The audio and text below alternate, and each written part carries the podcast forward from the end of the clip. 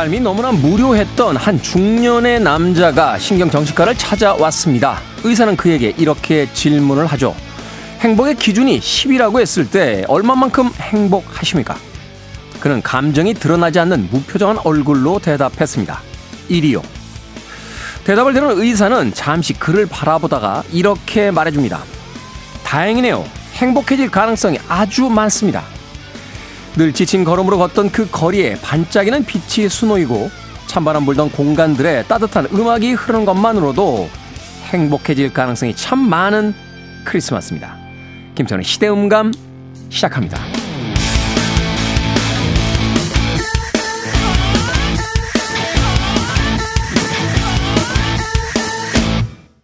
그래도 주말은 온다. 시대를 읽는 음악 감상의 시대음감 김태훈입니다. 누군가 당신에게 행복의 기준을 10이라고 했을 때 얼마나 행복하십니까? 라고 묻는다면 무엇이라고 대답을 하시겠습니까? 이때 1처럼 낮은 숫자로 답한다면 우울감이 굉장히 큰 상황이겠지만 당신은 너무 우울하네요. 대신 행복해질 가능성이 아주 많다라고 이야기해 주는 건 어떨까요? 1이라는 낮은 숫자에 있기 때문에 금방 조금만 노력을 해도 이 3이라는 다음 단계로 올라갈 수 있겠죠. 오히려 우리는 10이라는 행복의 숫자 중에서 9 정도 되는 많은 것들을 가지고 있는데 채워지지 않는 하나 때문에 더 괴로워하는 사람들을 가끔 보기도 합니다. 자, 작은 것 만을 가지고 있다 혹은 적은 것만을 얻고 있다라고 생각하지 말고 더 얻을 수 있는 것이 많다라고 생각해 볼 수 있는 크리스마스 이브였으면 좋겠습니다. 자, 김태훈의 시대음감, 시대 이슈들 새로운 시선과 음악으로 풀어봅니다. 토요일과 일요일, 1라디오에서 낮 2시 5분, 밤 10시 5분 하루에 두 번 방송이 되고요. 한민족 방송에서는 낮 1시 10분 방송이 됩니다. 팟캐스트로는 언제 어디서든 함께 하실 수 있습니다. 자, 메리 제이 블라이지의 음악 듣습니다. Be happy.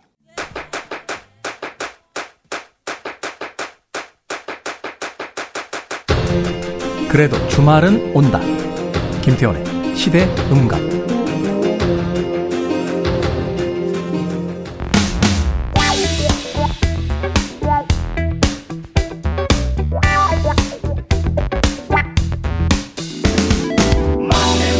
영국에서 나온 발표인데요. 산타가 우는 아이에게 선물을 주지 않는 숨은 이유 중에 하나로 비용이 꼽혔습니다. 선물을 해야 할 아이의 수는 대략 3억 7,800만 명. 개당 8만 원짜리 선물을 준다고 가정했을 때 선물값은 149조 원, 포장지 값은 2조 5천억 원이 드는데요. 우는 아이들 정도는 선물을 주는 대상에서 빼야 그나마 비용 절감을 할 수 있다는 거죠.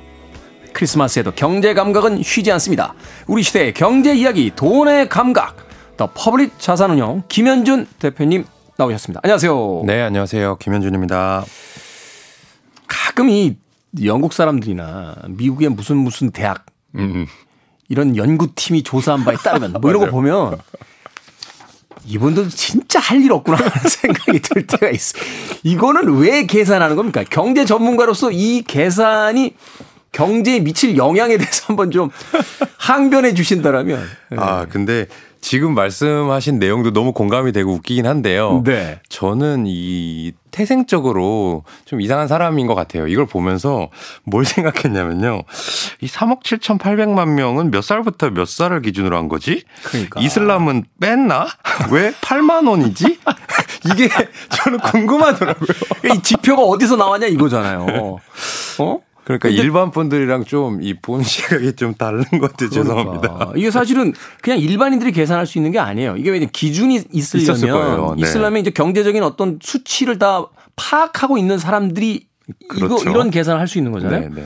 그럼 굉장히 공부 많이 하고 똑똑한 사람들끼리 앉아가지고 네. 어? 산타클로스는 왜 우는 아이에게 선물을 안 주는가? 비용 절감 이런 얘기를 막 떠들고 있다는 거 아닙니까? 지금. 이게 진짜 그 네. 석박사 랩에서 하는 건지 음. 아니면 그냥 그들이 점심시간에 잠깐 놀다 온 거를 이렇게 어디서 음. 주소 들어가지고 하는 건지 그것 좀 궁금하긴 합니다. 진짜로 연구를 한 건지. 영국에서 발표했다라고 하는데 제임스 본들은 지금 세계 평화를 지키기 위해서 열심히 뛰고 있는데 지금 박사님들은 이런 계산하고 있다는 게 참. 어찌됐건 비용 절감 경제에 있어서는 가장 중요한 이슈 중의 하나일 수밖에 없겠죠. 자, 오늘 어떤 이슈부터 만나봅니까? 어, 10만 원으로 고가 미술품을 구입할 수 있다 해서 STO 관련주가 강세라는 기사를 가져왔습니다. 네. 어, 미술품이나 뭐 음원의 저작권 또는 뭐 실물의 한우라든지 한돈 이 돼지나 소를 얘기하는 겁니다. 네. 이런 다양한 실물 자산을 쪼개서 소액으로 투자할 수 있는 조각 투자의 길이 열리면서 토큰 증권의 관련주가 강세를 보이고 있고요. 네. 이 토큰 증권이라고 하는 거는 원래 있던 조각 투자를 조금 더 편하게 해주기 위해서 블록체인 기술을 도입을 해서 가상 자산 형태, 뭐 우리가 말하자면 무슨 뭐 비트코인이라든지 아니면 특정 주식이라든지 이런 형태로 발행한 증권 을 뜻하는데요. 어, 최근에 미술품 조각 투자 업체 이 Y사가 국내에서 처음으로 미술 작품에 대한 조각 투자 공모 절차를 진행했습니다. 이게 공모라고 하는 거는 공개적으로 모집한다라는 뜻이거든요. 그렇죠. 보통은 기업들, 주식회사가 증권을 발행할 때 보통 얘기를 하는 것인데 이제는 이 조각 투자, 실물에 대한 조각 투자도 증권화 해가지고 공모를 할 수 있게 된 거고요. 어. 금융감독원이 드디어 1호 투자 계약 증권의 증권 신고서를 승인했는데 이 1호의 실물 자산이 뭔가 한번 살펴보면은 많이 들어보셨을 겁니다. 일본의 현대 미술가 구사마 야요이라는 분의 호박 유명하죠. 예, 그 도트무늬하고 줄무늬 들어가 있는. 그렇죠. 노란색, 뭐 빨강색 이렇게 돼 있는. 최근에 그 루이비땡하고 이제 협업해서 네. 어, 그 콜라보로 작품을 또 많이 내면서 또 젊은 세대들에게도 굉장히 맞아요. 인지도가 올라간 그런 작가죠. 이 인지도가 높은 거 가지고 그냥 어 유명한 사람이네라고 하기에는 깜짝 놀라실 텐데 음. 이분의 이번 작품의 가격은 12억 3,200만 원입니다. 12억 3,200. 비싸죠. 거의 아파트 서울의 아파트 한 채 값입니다. 그러네요. 그러면 아 내가 구사마 야요이 난 좋아. 그리고 이 호박 작품 멋있는 것 같아. 라고 생각만 했다면 그냥 구경만 가면 되는데, 음. 어, 이게 나중에 사두면 돈이 되지 않을까?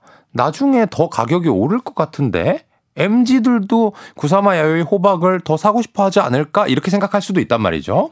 사실 이제 그럴 확률이 높죠. 이게 작가님한테는 죄송하지만 생존 작가잖아요. 그렇죠. 그러니까 사실은 사후가 되면 이제 금액은 당연히 올라간다고 이제 보는 건데. 그렇죠. 이제 똑같은 작품이 많이 안 나올 거니까. 음. 그래서 가격이 올라갈 수도 있고요. 그런데 이 일반 투자자들이 볼 때는 이게 좀 배 아픈 거예요. 이게 가격이 올라갈 건 뻔한 것 같은데. 이 실제로 가격이 12억이니까 내가 이걸 살 수가 없는 거죠. 그러니까요. 그러니까 그분들의 생각은 아 이거 맨날 부자들만 배불리는 거 아니야? 어 이거 호박 가격 오르면 어떡하지? 이렇게 생각하실 수 있는 거죠. 그러니까 그들만의 리그로 보인다는 거죠. 그렇죠. 돈이 많은 사람들만 들어갈 수 있는 시장. 그렇죠. 음. 그런데 이번에 이제 투자 계약 증권이라는 게 공동 사업이나 실물 자산에 돈을 투자를 하고 거기에 따라서 매각이 잘 되거나 배당이 나왔을 때의 손익을 나눠 받기로 하는 권리를 의미하는 거고 이번에 쿠사마 야요이 호박은 10만 원부터 투자를 할 수 있게 돼 있습니다. 10만 원부터요? 네. 그러니까 오. 예를 들어서 12억 어, 3천만 원짜리 이 호박 작품이 24억으로 두 배가 올랐단 말이에요. 네. 그랬을 때 아, 나 배 아파. 나는 손가락만 빨아야 돼. 나는 또 투자를 못 했어라고 하는 게 아니라 어, 내가 100만 원 정도는 한번 투자해 볼 만한데 한다면 이 투자 계약 증권의 열 좌를 구매를 하는 거예요. 네. 그럼 100만 원 투자해 놨는데 나중에 24억으로 팔렸다. 라고 가정을 해보면 이 100만 원, 200만 원이 되는 거니까 그러네요. 이게 실제로 호박이 오른다 안 오른다를 말씀드리려는 게 아니라 여러분들이 오를 것이다라고 추측했다면 이제 작은 돈으로도 투자할 길이 열렸다라고 하는 음. 거고요. 아까 말씀드린 것처럼 미술품뿐만 아니라 부동산 어, 예를 음. 들면, 어, 난 압구정에 저 H 아파트 저거 맨날 오른데 무슨 경제 신문만 보면 30년 동안 오르기만 했대.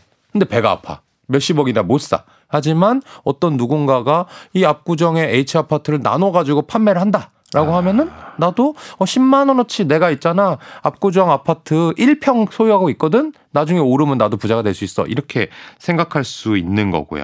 이거 그냥 쉽게 생각해도 되겠네요. 구사마 야유이 이제 호박 작품. 이걸 하나의 회사로 보고 네. 이제 회사가 이제 그 상장을 하게 되면 그렇죠. 주식을 액면가로 나누잖아요. 네.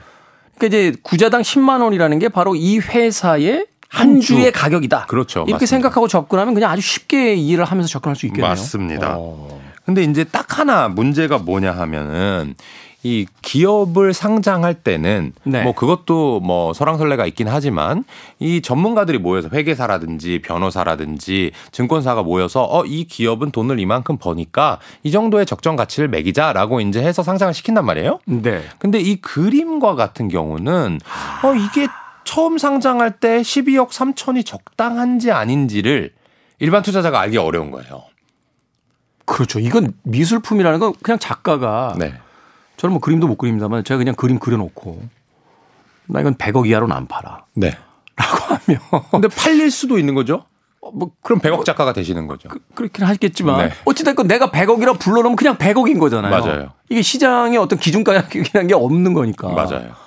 그래서 아. 약간의 이제 문제가 있지 않냐라는 쪽도 있어요. 음. 이거 결국에는 이걸 파는 쪽은 그림에 대해서 전문가들일 텐데 너네들이 요거 어 싸게 사놓고 속된 말로 비싸게 우리한테 떠넘기려는 거 아니야? 라고 하는 사람들의 얘기도 있거든요. 아, 그럴 수 있겠네요. 네. 네. 근데 다만 어떻게 생각을 해보면 주식도 마찬가지예요. 주식도 같은 기업이 주가가 올라갔다 내려갔다가 왔다 갔다 하잖아요. 그럼 우리는 잘 평가를 해서 쌀 때 투자를 해야 되고 모르면 투자를 안 해야 되잖아요. 그런 것처럼 그림도 어 그냥 무조건 어 쿠사마 야요이 호박이래 이거 오를 거래라고 하시지 말고 이게 좀 어 저평가된 시기에 나온 것 같다. 라고 하면은 10만 원짜리로 시작했지만 9만 원, 8만 원 갈 수도 있거든요. 그때 샀다가 어 이거 12만 원, 13만 원 올라갔으니까 팔아야지. 라고 이제 생각할 수도 있고요. 한 가지 더 말씀을 드려보면은 여러분들이 꼭 이렇게 실물 자산 STO에만 투자를 해야 되는 게 아니라 요런 트렌드에서는 이렇게 미술품을 직접 갖고 있는 회사라든지 음. 부동산을 개발하는 회사라든지 아. 이런 쪽들은 일종의 수요가 늘어날 수 있는 상황이 되는 거고 이 비즈니스를 하는 기업이 이제 이 비즈니스가 유망하면 기업 가치가 올라갈 테니까 그 그렇죠. 기업에다 투자하는 방식. 그렇죠. 그리고 이 STO라는 거를 이제 만들어주는 그런 대행사들도 있거든요. 네. 그런 회사에 투자한다든지 하는 좀 간접적인 투자 방식도 어, 검토를 해볼 만하고요. 어, 결론적으로는 어쨌든 이 조각 투자 STO는 어, 여러분들이 좀 민감하고 어, 예의 주시해서 투자로 한번 검토해 보는 그런 새로운 시장이니까 어, 공부를 해볼 만합니다. 몇 년 전에 그 포브스지인가요? 그 경제 전문지에서 분석한 걸 봤는데 미국의 이제 메이저리그 팀들 평균 가격이 한 8천억 정도 된대요. 음. 근데 이제 대표팀이라고 하는 뉴욕 양키스하고 LA 다저스를 말하자면 이제 가치 평가를 네. 해보면 네. 한 24조 정도 된다는 거예요. 아. 그러니까 일반적인 팀보다 한 30배 이상의 가치가 있다. 왜냐하면 뉴욕 양키스나 LA 다저스는 워낙 이제 전 세계적인 팬덤을 그렇겠네요. 가진 팀이니까. 근데 루브르 박물관에 있는 모나리자를 최하 금액으로 잡았을 때 한 25조 한다고 하더라고요. 물론 그것도 이제 추정치고 그렇죠. 루브르 박물관에 안, 안 팔겠죠. 안 팔, 안 판다는 거죠. 네그 가치가 뭐 100조다 뭐 이렇게 주장하는 사람들도 있고 막 이런데. 그거 한 점 팔면은 루브르 박물관 건물을 한 100개 정도 세울 수 있겠는데요. 그 정도. 사실은 한번 이제 도둑 맞았었거든요. 아, 진짜요? 예. 예전에 한 번 도둑 맞았다가 다시 찾긴 했는데 호사가들 사이에서는 진짜가 아니다. 뭐 이런, 아. 뭐 이런 이야기도 있긴 있습니다. 어찌 됐건 그만큼 이제 그 미술품의 가격이라는 것이 희소성과 어떤 미적인 어떤 기준을 충족시킨 것, 작가의 어떤 그 지명도 이런 것들을 다 이제 예, 따져서 하게 돼 있는 건데 그런 의미로 본다라면 미술품 시장은 계속 커지는 시장 중에 하나니까 한 번쯤 관심을 가져볼 만한 네. 음, 그거는 분명히 있는 것 같습니다. 그러네요. 네, 10만 원. 구사마 야요이. 내가 10만 원으로 야 나 호박 한 점 갖고 있어라고 해도 어, 괜찮은 투자가 될 수도 있죠. 들어갈까요? 음악 한곡 듣고 와서 두 번째 이슈로 갑니다. 호박 이야기가 나와서요. 스매싱 펑킨스입니다. 1979. 자, 스매싱 펑킨스의 1979 듣고 왔습니다. 김태훈의 시대음감 더 퍼블릭 자산운용 김현준 대표와 함께 우리 시대의 경제 이야기 돈의 감각 함께하고 계십니다. 자, 이번에 만나볼 두 번째 이슈 어떤 이슈입니까? 직구 열풍에 대해서 말씀드리려고 하는데요. 네. 어, 선배님께서는 혹시 스마트폰으로 이 인터넷 쇼핑 네. 많이 하십니까? 뭐 많이까지는 아닙니다만 생필품들 꽤 사죠. 네. 어, 저는 이제 어, 생존해야 되니까 네. 여러 가지 반찬 특히 이제 아, 예, 반찬 그 즉석 요리들 밀키트 주로 많이 저도 사고. 저도 많이 사요. 어, 그리고 이렇게 가끔 뭐 필요할 때 보면 요새 워낙 이 어플리케이션에 물건이 많이 들어와 있어서요. 없는 물건이 없더라고요. 그렇죠. 어, 그래서 사실은 꽤 많이 삽니다. 그러니까 반찬류까지 우리가 살 수 있다는 거는 이제 뭐 오프라인에서 구매를 안 해도 되는 세상이 거의 왔다는 건데 그런 것 같아요. 아마도 선배님도 마찬가지실 것 같은데 쓰시는 그 어플리케이션이 우리나라 온라인 쇼핑 회사겠죠? C사. 그렇죠. 네, C사. 네, 네. 저 같은 경우는 우리나라 이제 오프라인 마트 에 이제 S사 애플리케이션을 많이 쓰는데 네. 어, 그게 당연한 거 아니야 이렇게 생각할 수 있지만 최근에 음. 그 압도적인 C사를 아주 근접하게 따라오고 있는 어플리케이션이 A사가 있고요. A사. 네. 중국계 중국계 A사입니다. 아. 이 A사가 어 1020 이 어린 친구들한테는 어플리케이션 사용률로 보면 1등으로 역전했대요. 그러니까 어, 한국 사람이 외국 쇼핑몰에서 뭘 구매하지? 라고 이제 생각할 수 있거든요. 이게 어, 중국발 해외 직접 구매, 뭐 이른바 직구인데요. 네. 이게 상당히 폭발적으로 증가하고 있다라고 합니다. 에, 물류 업계에 따르면 택배를 하는 이제 H사 얘기를 들어보면은 최근에 인천공항의 통관장 처리 능력을 내년까지 두 배로 늘린다라고 하고요. 네. 현진 이 회사의 월 처리 능력은 110만 상자 인데 한 달에 이거를 예 그렇습니다. 그거를 내년까지 220만 상자 까지 늘린다는 계획이고 사실은 네. 이게 지금 110만 상자도 2년 전에는 70만 상자밖에 안 됐었어요. 음. 그러니까 3년 정도 만에 이 처리 능력을 3배나 늘리는 거고요. 이 3배 늘리는 이유는 딱 하나입니다. 중국에서 어, 쇼핑몰을 하는 이 A사 어떻게 보면 전 세계 1, 2등 하는 이 쇼핑몰 회사거든요. 이 회사에서 우리나라 소비자들이 구매하는 것이 폭 폭발적으로 늘어나고 있다 그래요. 이게 특히 10대, 20대가 많이 산다라고 해서 추측해 보는 건데 저도 네. 가끔 이 사이트 들어가 보거든요. 어. 물건이 희한한 물건이 많고요. 아, 맞아요. 맞아요. 가격이 굉장히 싸요. 말도 그러니까, 안 된다고 하더라고요. 그러니까 몇천 원, 뭐 3,800원, 네. 뭐 그러니까 이 전자식 시계 하나 이렇게 하잖아요. 네. 그러면 뭐 8,000원 뭐 이래요. 그러니까 사실은 이제 배송이 좀 오래 걸리고 네. 물건을 이렇게 받아보면 사실 좋은 퀄리티라고는 볼 수 없는 물건들이 네. 꽤 많은데 가격 대비로 보면 네. 나쁘지 않은데 뭐 이런 생각을 하, 게 되니까 그렇구나. 10대 20대처럼 아무래도 이제 그 이제 경제력이 그렇죠. 좀 약한 좀 떨어지면 네, 그런 대상들은 사실 선호할 수 있겠다는 생각이 드네요. 네. 어. 그러니까 저는 사실 이렇게 선배님처럼 반찬류 이외에는 거의 구매를 안 하기 때문에 네. 잘 몰랐는데 자, 반찬 구매하는 거 이렇게 궁색하게 들으죠. 그러니까 사 먹으면 사 먹었지 네. 어, 해 먹은 것도 아니고 자꾸 그렇죠. 구매해서 사 먹는 이, 네. 이 남자들의 이게 좀 그렇긴 한데 네. 네. 어쨌든 이 저는 이제 공산품을 잘 구매를 안 하는데 음. 이 얘기를 들어보니까 말씀하신 대로 그 C사에서 구매하는 것보다 뭐 많게는 10분의 1 가격이라는 거예요. 네. 그래서 이 친구들이 이제 구매를 하는 행태를 보면은 있어도 되고 없어도 되고 뭐 이런 제품 있잖아요. 음. 꼭 필요한 건 아닌 거. 네. 또는 이게 당장 필요한 것도 아니고 혹시 뭐 짝퉁이 온다든지 아니면 내가 이걸 구매를 했는데 아 하루 이틀 쓰다가 망가져 버려도 에이 뭐 상관하지 말지 뭐 하는 그런 제품들 뭐 말하자면 애기 장난감이라든지 음. 하루 이틀 쓰고 아. 벌어지는 그런 필요 없는 것들은 그냥 구매를 해놓고 한 한 달 지나면 온다더라고요. 이게 일종의 재미. 저도 생각해보니까 올해 두 개 샀어요. 아 사셨어요 여기서? 여름에 여름에 바다에서 써볼까 하고서는 아 디자인이 그럴 듯해서 샀는데 네. 그게 한 8천 원 정도 되는 선글라스. 아, 선...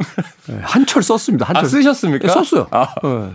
뭐 쓰는 데는 문제 없으니까. 네, 네. 물론 이제 쓰고 나면 좀 조악한 게 티가 나죠. 네.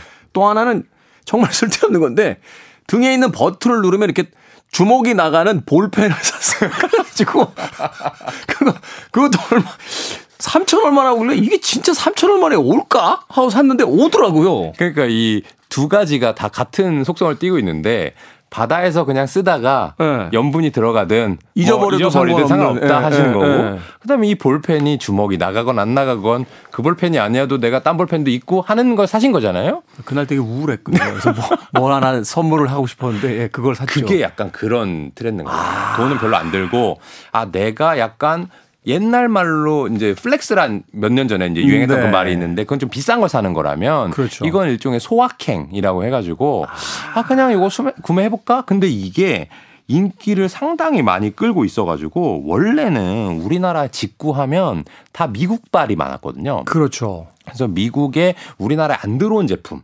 음. 근데 또는 미국에서 사면 훨씬 싼 제품, 이런 뭐 명품 제품이라든지 전자 제품 이런 것들을 많이 구매했다면 지금은 이 중국 중심으로 신규 물량이 상당히 많이 늘어나고 있고요.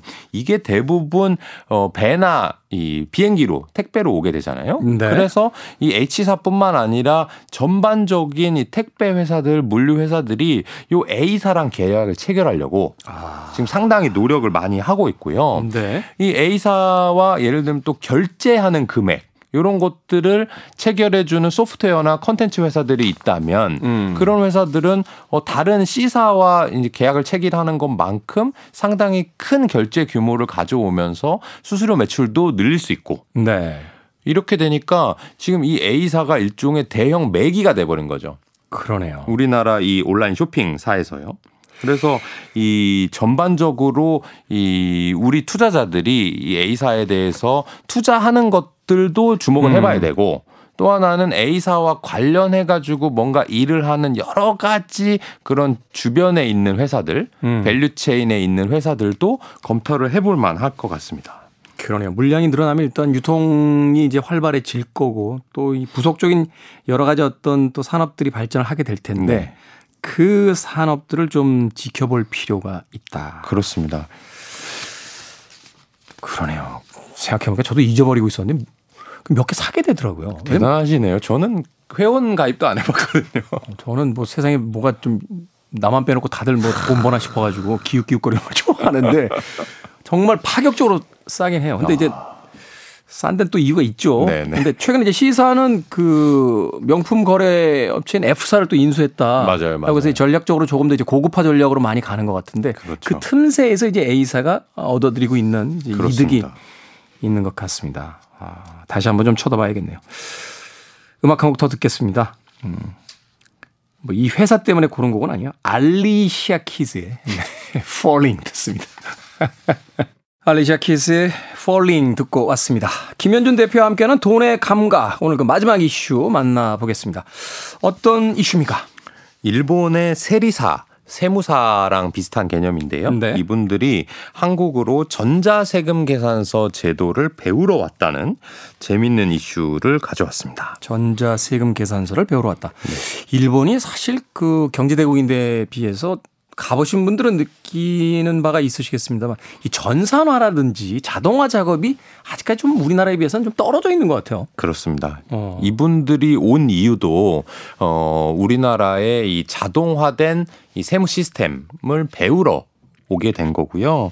이게 이제 지난 분기 얘긴데 어 우리나라의 인보이스 제도, 전자세금 계산서 제도 또는 이 국세청 사이트죠. 홈택스 사이트 이런 것들을 디지털로 어떻게 하고 있는지 일본 세무사 80여 명이 우리나라에 왔습니다. 네. 그 온 이유를 살펴보면요. 이제 얼마 안 됐는데 10월 1일부터 일본에서 인보이스 제도라는 게 도입이 됐거든요. 이 인보이스 제도가 뭔지 조금 설명을 해드리면 어, 적격 청구서 보존 방식 이라는 제도인데요. 네. 어, 일본의 기업들이 뭔가 서로 물건을 주고 받을 때 이 계산서를 발급해야 될 거 아닙니까? 그렇죠. 그러면 선배님 기억나실 수도 있는데 옛날에 우리가 어디 문구점이나 이런 데가 좀 물건을 다량 구매를 하면요. 네. 이렇게 손바닥만한 갱지에다가 뭐 펜 몇 개, 뭐 지우개 몇개 음. 해가지고 이렇게 사인 해가지고 얼마다라고 하는 거 보신 적 있죠? 그게 이제 간이세금 영수증이라고 했죠. 그렇죠. 네. 그게 이제 본 이름이 간이세금 영수증인데 지금은 그런 것을 거의 안 합니다.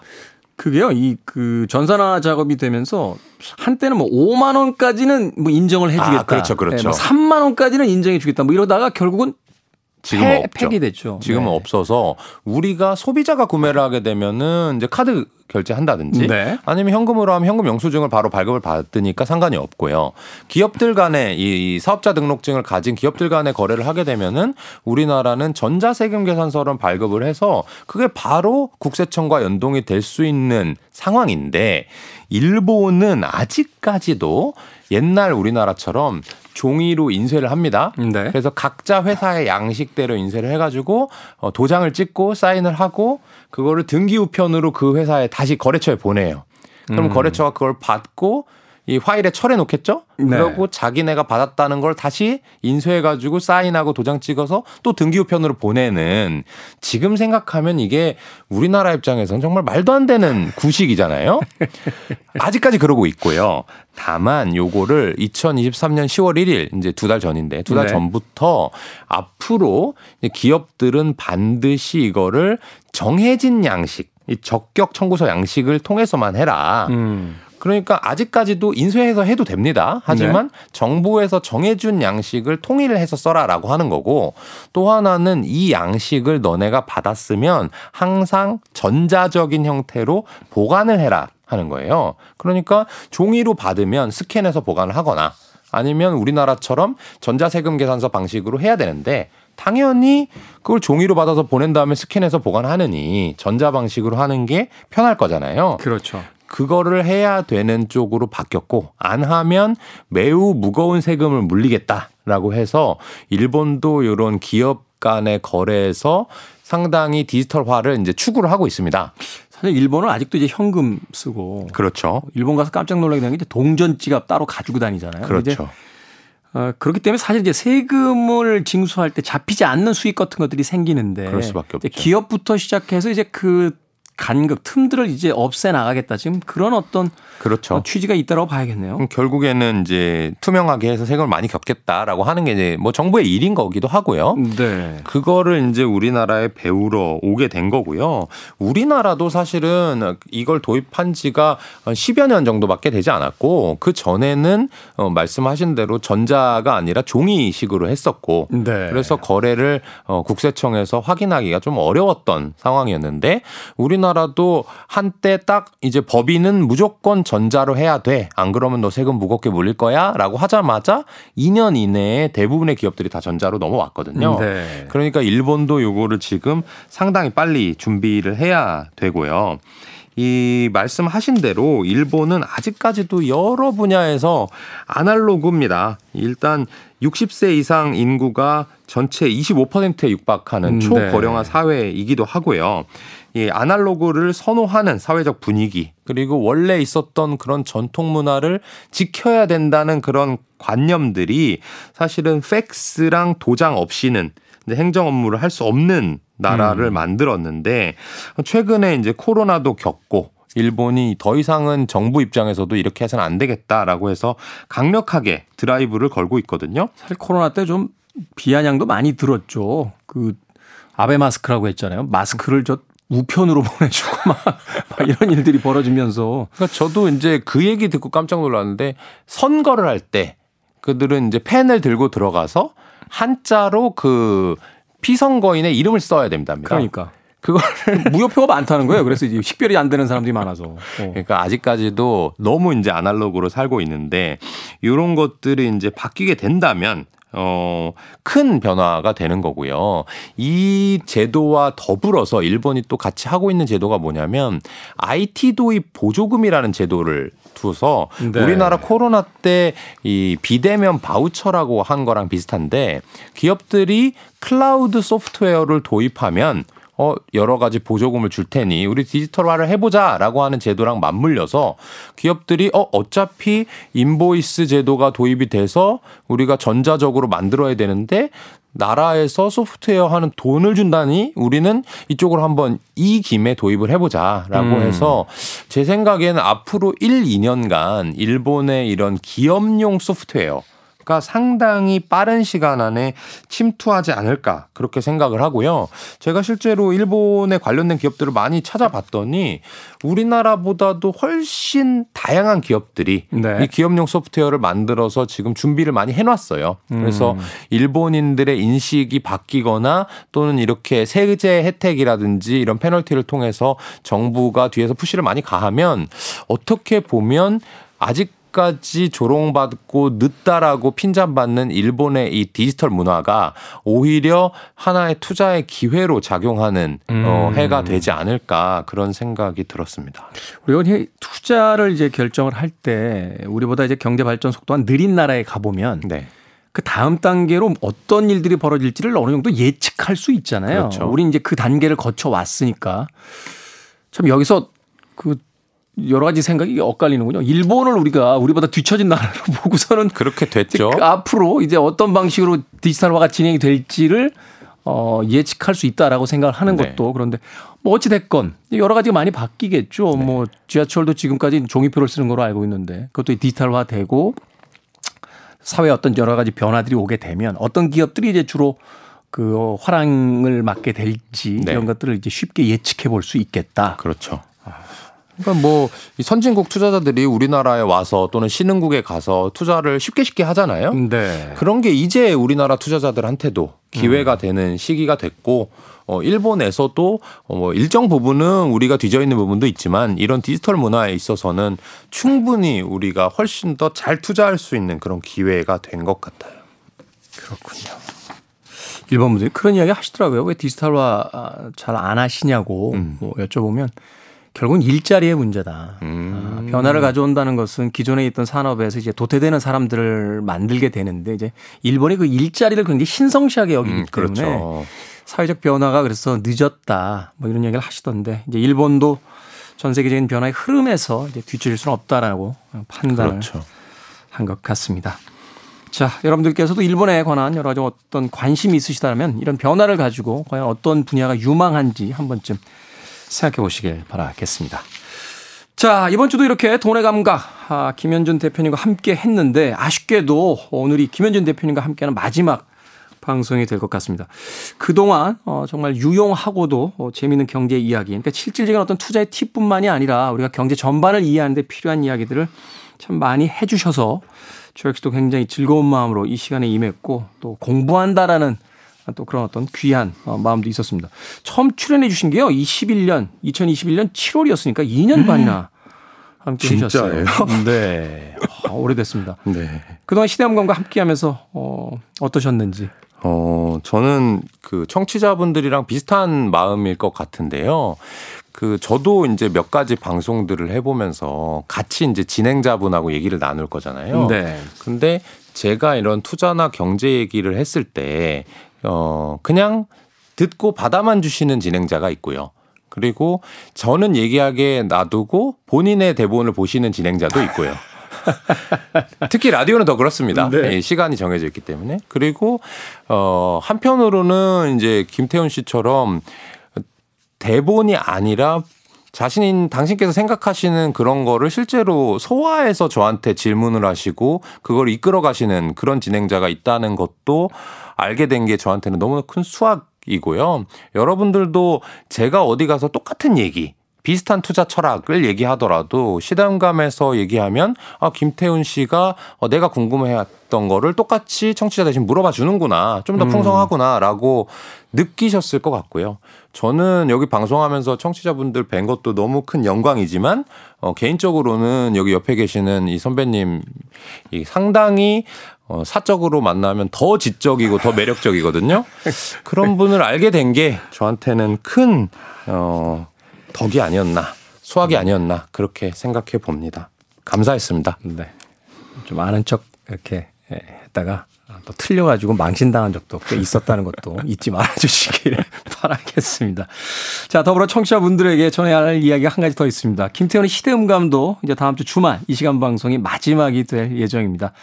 저 역시 이제 4년이 넘는 시간 동안 이 프로그램을 했기 때문에 아쉬운 마음이 크긴 굉장히 큰데요. 그 끝인사는 이제 다음 주에 제대로 나눠보기로 하겠습니다. 자, 지금까지 이 경제 코너 어, 돈의 감각 같이 해주신 더 퍼블릭 자산운용의 김현준 대표님과 작별 인사 드리겠습니다. 고맙습니다. 감사합니다. 저도 이번 주 이제 끝 인사 드리겠습니다. 크리스마스 이브잖아요. 어, 조금 지겹긴 합니다만 이 음악 한 곡 들어야겠죠. 머라이어 캐리입니다. All I want for Christmas is you 들으면서 끝 인사 드립니다. 지금까지 시대음감 김태훈이었습니다. 고맙습니다.